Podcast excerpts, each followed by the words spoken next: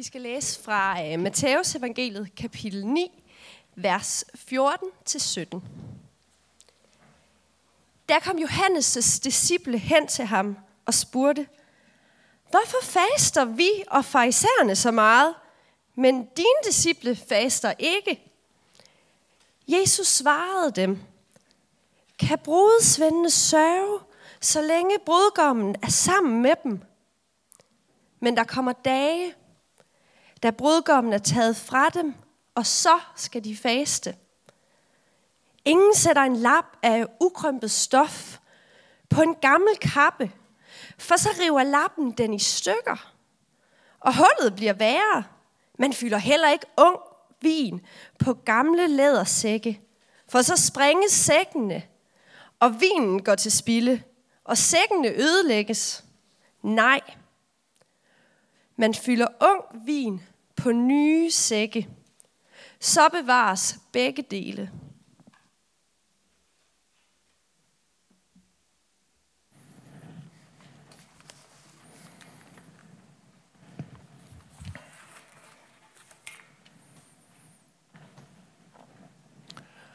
Filosofen Thomas S. Kuhn, han udgav i 1962 bogen Struktur i videnskabelige revolutioner. Og hans øh, tese, den gør stadig lige lidt ondt på videnskabsmænd i dag, fordi i nærmest alle discipliner, fordi hans, han har simpelthen studeret forskellige videnskabelige gennembrud, og hans konklusion, det er, at de simpelthen ikke udvikler sig i den her smukke, lige fremadskridende linje, som han, man havde regnet med, de skulle. Men at hver gang, så er det sådan nærmest sådan en, en, en voldelig revolution, der er, øh, når, der kommer, øh, når der skal komme en ny teori på banen. Han kalder det paradigmeskift. Øh, det er simpelthen ens paradigme, ens måde at se verden på, som, som begrænser ens perspektiv så meget, at man ikke øh, man bliver fuldstændig blind for alle de indtryk, som ikke passer ind i, i ens gamle, verd, øh, i gamle verdensbillede. De er med et filosofisk udtryk inkommensurable. De er simpelthen uforlignelige. uforlignelige. Man kan simpelthen ikke forstå det nye paradigme fra ens gamle. Rammerne og ordene og alt muligt andet er simpelthen alt, alt for forskellige. Øh, det er derfor, at det altid ender i de her nærmest revolutioner, øh, når der skal være et nyt videnskabeligt gennembrud. Øh, forstået på den måde, at en ny teori, eller sådan et nyt paradigme, det får først rigtig lov at vinde igennem, sådan en generation senere, når alle dem, der mente det gamle, alle de forskere, de nærmest sådan er uddøde. Øh, det er simpelthen nærmest umuligt at få dem flyttet med ind i det nye. Øh, et, et af de bedste eksempler på det, det var, da Louis Pasteur i øh, midten af 1800-tallet opdagede, at der nok var noget, der hed bakterier. Øh, og det var det, folk blev syge af. Og øh, det var der, man også var begyndt at operere folk, øh, og havde en frygtelig, frygtelig høj dødelighed. Og øh, der er en forsker, Ignaz Semmelweis, som øh, i agtager, at det er ligesom om, at alle de der medicin, eller, eller med de fødsler, hvor at de medicinstuderende, de kommer lige fra at have dissekeret en død krop, og går ind og hjælper til med fødslen, der er der lidt færre af møderne, der overlever, end, end dem, hvor de ikke gør. Øh, og han, han foreslår så, at de simpelthen skal være hænder, inden de gør det. Og han bliver totalt latterliggjort. Der er folk, hvad, hvorfor i alverden skal vi det? Hvad er det for noget, noget fis, du går og tror på? Øh, men, øh, men det får han til sidst gennemført. Og i dag er der forholdsvis bred enighed om, at det er en god idé at være hænder, inden man øh, hjælper til ved en fødsel. Øh, Thomas Kuhn, han har således øh, genopdaget et gammelt princip, øh, som Jesus han introducerer i dag her i Matteus evangeliet kapitel 9. Det er nærmest formuligt, umuligt for folk at lave om på sig selv. De gamle vaner og regler og alle de her systemer, som vi har bygget op, de står i vejen. De spænder ben for, at det nye kan få lov at komme til.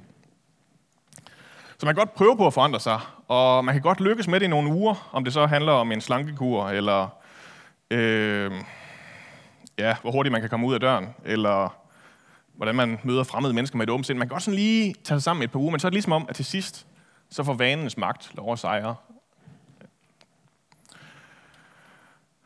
Det er simpelthen svært at hamle op med vanens magt. Den her situation i dag, den opstår, fordi at Jesus han får besøg af Johannes disciple. Og Johannes og Jesus er jo grundlæggende ret enige i, men det er ligesom om, at Johannes han er, hvad skal man sige, sådan lige lidt mere radikal. Han er flyttet ud i ørkenen, og han lever af græshopper. Øh, han sørgede simpelthen for at opføre sig så mærkeligt, at folk de var nødt til at høre, hvad han havde at sige. Og øh, de fleste, de gik så alligevel derfra igen og sagde, at han må være besat. Der er et eller andet. Han er, han er skør. Der er noget galt med ham. Men han havde også nogle disciple. Nogle disciple, som blev tiltrukket af den her radikale livsstil, som Johannes han levede efter. Og de synes så alligevel, det er en lille smule snyd, at efterfølgeren Jesus, af hans disciple, de slipper for at faste. Hvorfor, hvorfor i alverden kan det være rigtigt? De jødiske fasteregler, de var sådan egentlig ret fleksible. Man skal faste hver, hvert år på den 10. dag i den 7. måned, men ellers så kan man ligesom selv lægge til fra, øh, hvor meget man nu har lyst til. Øh, og Johannes' disciple, de var så nogle af dem, der lagde allermest på det. Og Jesus han tager så lige og svarer med tre hurtige billeder, hvor man øh, nærmest er rystet af efter det første allerede. Øh, man skal virkelig holde tungen lige i munden for at forstå, hvad det er, Jesus han siger her. Jesus han starter med fest-eksemplet. Kan brudsvendene sørge, så længe brudgommen er sammen med dem? Jeg kommer sådan til at tænke på øh, fodboldspilleren Zlatan Ibrahimovic her, øh, som da han blev spurgt om, hvad han gav sin, øh, sin kone i julegave, svarede, ingenting, hun har allerede Slatan. Øh, og man kan sige, der er den lille forskel på Jesus Slatan, at de, de tror begge to, det er Gud, men der er så en af dem, øh, der er det. Øh, Jesus har lidt mere forhandle, forhandlet i, øh, lidt mere at have det i. Øh, jeg ved ikke, hvor mange turneringer han kan tage, men, men Jesus han kan faktisk forvandle folks liv. Og det Jesus han egentlig prøver at sige, når han siger, at det er ham, der er brudgommen, det er, at vi skal have, vi skal have glæden tilbage i det her. Vi skal have smadret det her religiøse system af regler, hvor det går ud på at faste mest, så vi kan finde ud af, hvem der er mest from, og hvem der er mest religiøs. Øh, og der har de simpelthen glemt det egentlige under. Øh, de har glemt, hvad det egentlig handler om, og derfor så tager Jesus den bedste jordiske sammenligning, han kan finde. Sammenligner det med et bryllup, og den øh, glæde, som man virkelig skal være en træ type for ikke at føle den dag. Det er simpelthen glæden, der skal tilbage. Det næste billede, det er så fra tekstilernes verden. Ingen sætter en lap af ukrømpet stof på en gammel kappe. For så river den hul i kappen, kappen og så er det lappens tur, når, når, når, det, så, når det så bliver lappens tur til at krympe. Det er det, der sker, ikke også? Øh, lampen er ikke krympet. Når man så vasker og tørrer det, så krymper den, og så river den det gamle stof i stykker. Det er simpelthen det der problemet, når vi forsøger at lappe vores systemer. Det er ligesom om, at, at lappen, den bliver også hurtigt for lille. Og imens den gør det, så river den lidt mere i stykker, end det, der allerede var gået i stykker. Jesus opgør det her, det er jo selvfølgelig først og fremmest med, med den her farisæiske lovreligion. Øh, det er den her, hvor man skal være meget kreativ, når man skal finde ud af, hvordan man skal have varmt vand på sabbaten. Øh, Jesus siger, det går i stykker alligevel. Det sidste eksempel, det handler så om vin. Man fylder ikke ung vin på gamle lædersække, for så sprænges sækkene. Det har jeg prøvet, øh, eller næsten i hvert fald. Øh, jeg var involveret i noget ølbrygning, og øh, jeg har fået min portion med hjem i køkkenet. Og så står den der nogle uger. Og så en aften, øh, da jeg har gæster i huset, så siger det lige pludselig bang, øh, og så er der bare øl ud over det hele. Øh, over folk og ja, hvad der ellers var. Vi havde gjort det, at øh, vi havde taget en genbrug, altså vi genbrugte flasker, og så havde vi steriliseret dem ved bare lige at komme dem i ovnen og varme dem op. Det bliver de lige lidt skrøbelige af. Og så havde vi nok heller ikke helt haft udstyret til at få sorteret alt gæren fra, øh, da det blev hældt på flaske. Og så giver den jo så videre ind i flasken, og så går det galt, og flasken springer i luften. Øh, ja. Og jeg tror, jeg, jeg forestiller mig, at, at sådan de sanitære forhold, vi arbejdede med, og dem, de havde på Jesu tid, de er sådan nogenlunde sammenlignelige. Øh, men ja, det, det svarer meget, meget godt til problemet. Vinen, den gærer videre, og det her allerede udstrukne læderskin, det kan simpelthen ikke vokse med det. Øh, så det springer i luften. Og vinen, den går til spilde, som Matthæus meget bedrøvet skriver. Man må gerne græde over spildt vin. Øh, Jesus han er altså ikke interesseret i at fortsætte det gamle. Han vil springe det i luften, og han vil starte noget nyt. Det er derfor, Jesus nogle gange opfører sig så mærkeligt, når vi læser i evangelierne. Det er som om, at nogen, nogen så skælder han ud på folk, som egentlig bare stiller et godt spørgsmål, eller så, øh, så gør han, helbreder han nogen, men så siger han, du må ikke fortælle det til nogen. Øh, han, han er simpelthen nødt til, fordi at han er op imod den her, den her jødiske religion, at sige, det er ikke bare det her, der sker. Der kommer noget nyt nu. Øh, det er noget helt radikalt anderledes end det gamle, jeg kommer med. Øh, han har været godt i gang med sin programerklæring nogle kapitler tidligere i Matteus evangeliet. Der holder han sin bjergprædiken. Og i den så gør han radikalt op med alle de her farisæiske lovskoler. Blandt andet så siger han de her ord. Og vil nogen tvinge dig til at følge ham en mil, så gå to med ham. Det Jesus han refererer til her, det er faktisk en øh, romersk lov. Øh, det var sådan, at hvis en romersk legionær, han synes han var blevet træt i benene, så havde han ret til at bede en civil forbipasserende på vejen om at bære hans oppakning. Den vejede sådan cirka 30-45 kilo. Øh, en mil for ham, og så skulle han ligesom selv fortsætte der igen. Øh, og det var selvfølgelig enormt ydmygende for en jøde at skulle agere stik i randring for besættelsesmagten. Men det er ikke så nemt at sige nej til en bevæbnet mand, når han ovenikøbet har loven på sin side der. Så synes jeg, vi skal lave et lille tankeeksperiment nu. Og forestille os, at øh, der er en, øh, en lille jødisk gruppe jøder fra sådan en, en by langt oppe i et fjern hjørne af Israel, som er kommet forbi Jesus netop den her dag. Og han holder en eller anden prædiken op på et bjerg, og det er sådan svært at komme ordentligt tæt på, så de sidder lidt langt væk, og det lyder mest som om, han siger, blessed are the cheesemakers, øh, hele tiden. Øh, men, men der er sådan en sætning, der går igennem, nemlig den her. Og vil nogen tvinge dig til at gå en mil med ham, så gå to. Og gruppen, de bliver dybt imponeret over de her ord. For udover at, at de ligesom vendte den her ydmygelse om, og de fik lov til, så fik de også lov til at, at lide for deres tro nu. Og øh, de går hjem og siger, det vil vi praktisere. Og de romerske soldater, de gjorde tit brug af loven, øh, så gruppen de blev hurtigt kendte. De stod simpelthen bare, de stillede sig ud i vejen, og så ventede de bare på, at der kom en, øh, en romersk soldat forbi. Øh, og så fik de ellers lov at bære øh, oppakningen der en mil, og så gik de to i stedet for. Øh, og efterhånden så begyndte de romerske soldater at håbe på, at det var sådan en to-mils mand, man rendte ind i, fordi så, øh, så var det lige endnu nemmere. Øh, og de bliver gode venner på vejen, fordi de får gået så mange mil, de her jøder, sammen med de her romerske soldater. Øh, efter gang, ja, øh, efterhånden så er de været i gang så længe, at, at rygtet om de her folk, det når simpelthen til Jesus. Og Jesus han tager så op og beslutter sig for, at nu vil han besøge dem. Øh, og lederne, de har store forventninger til besøget, de har tit refereret til Jesu undervisning, og de samler ligesom hele gruppen, og Jesus han kommer så op til dem, og da de så er samlet, så siger Jesus til dem, Kære brødre og søstre, I er trofaste og oprigtige, men jeg kommer til med et nyt budskab til jer, for I har ikke forstået det første. I har hørt, at der er sagt, beder der nogen der om at gå en mil med ham, så gå to. Jeg siger jer, gå tre.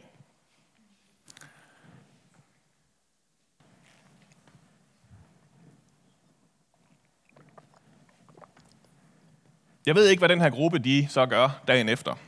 Om de går i skarp træning, så de kan klare at bære den her oppakning tre mil i stedet for.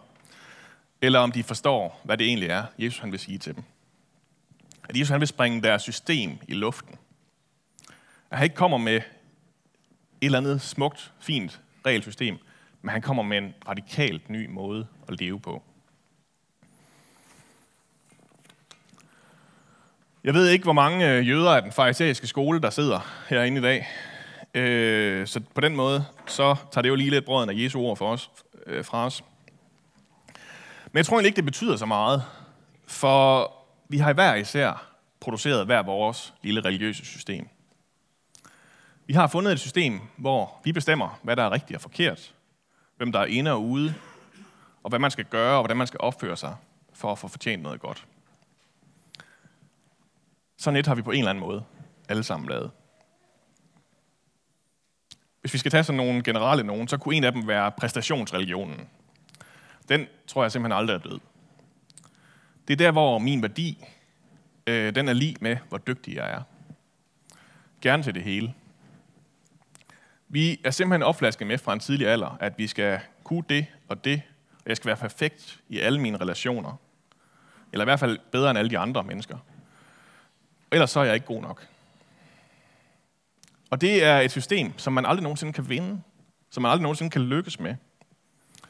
Nogle af os knækker fuldstændig, når vi forsøger. Og nogle af os, vi kan så finde ud af løbende at lave reglerne om, så de andre stadigvæk lige er lidt dårligere end en selv.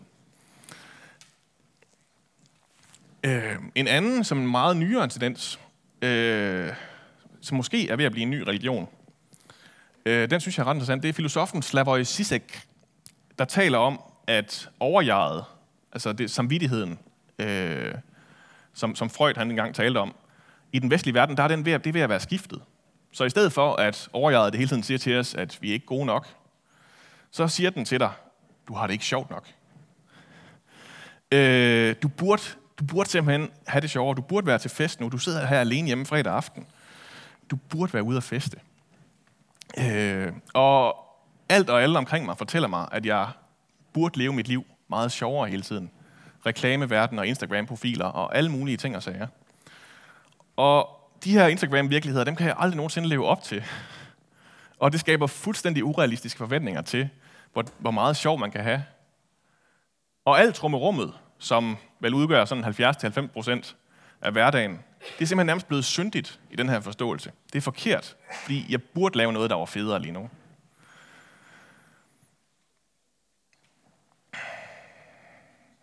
De fleste af os herinde, som praktiserer alle de her religioner, vi er nok også enige om, at ham Jesus, han kan et eller andet. Så vi har også prøvet at hælde lidt af den her nye vin ind i vores gamle sække. Den er stadig fyldt med præstationsreligion, eller festreligion, eller noget helt tredje. Og det ligger der og ulmer sammen. Det ligger og gærer og trykker og presser for at hive det hele fra hinanden. Og jo mere der kommer ind, jo mere jeg hører af, at Guds ord jo mere det får lov at tale til mig, på alle de forskellige måder, det kan få lov at tale til mig på, jo mere bliver det her gamle system hævet fra hinanden. I øh, søndagsskole for voksne, skjult reklame i den her uge, der læser vi Esajas bog, kapitel 55. Og øh, der afsløres vores systemer. Esajas han spørger, hvorfor betaler I penge for noget, der ikke er brød? Jeres løn for noget, der ikke mætter. Det er jo et godt spørgsmål.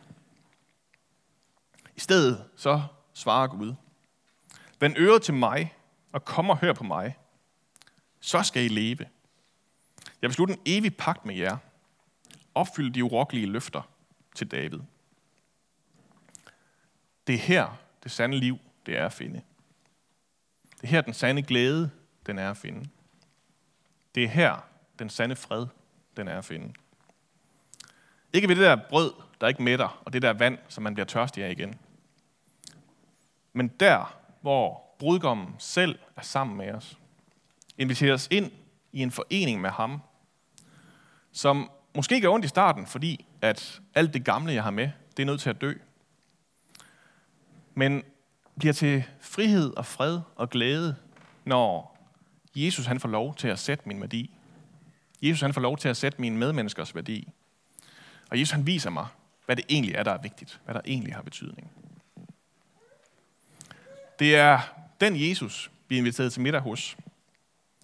Og det er radikalt anderledes fra alle de andre middagsselskaber, folk de står og byder på.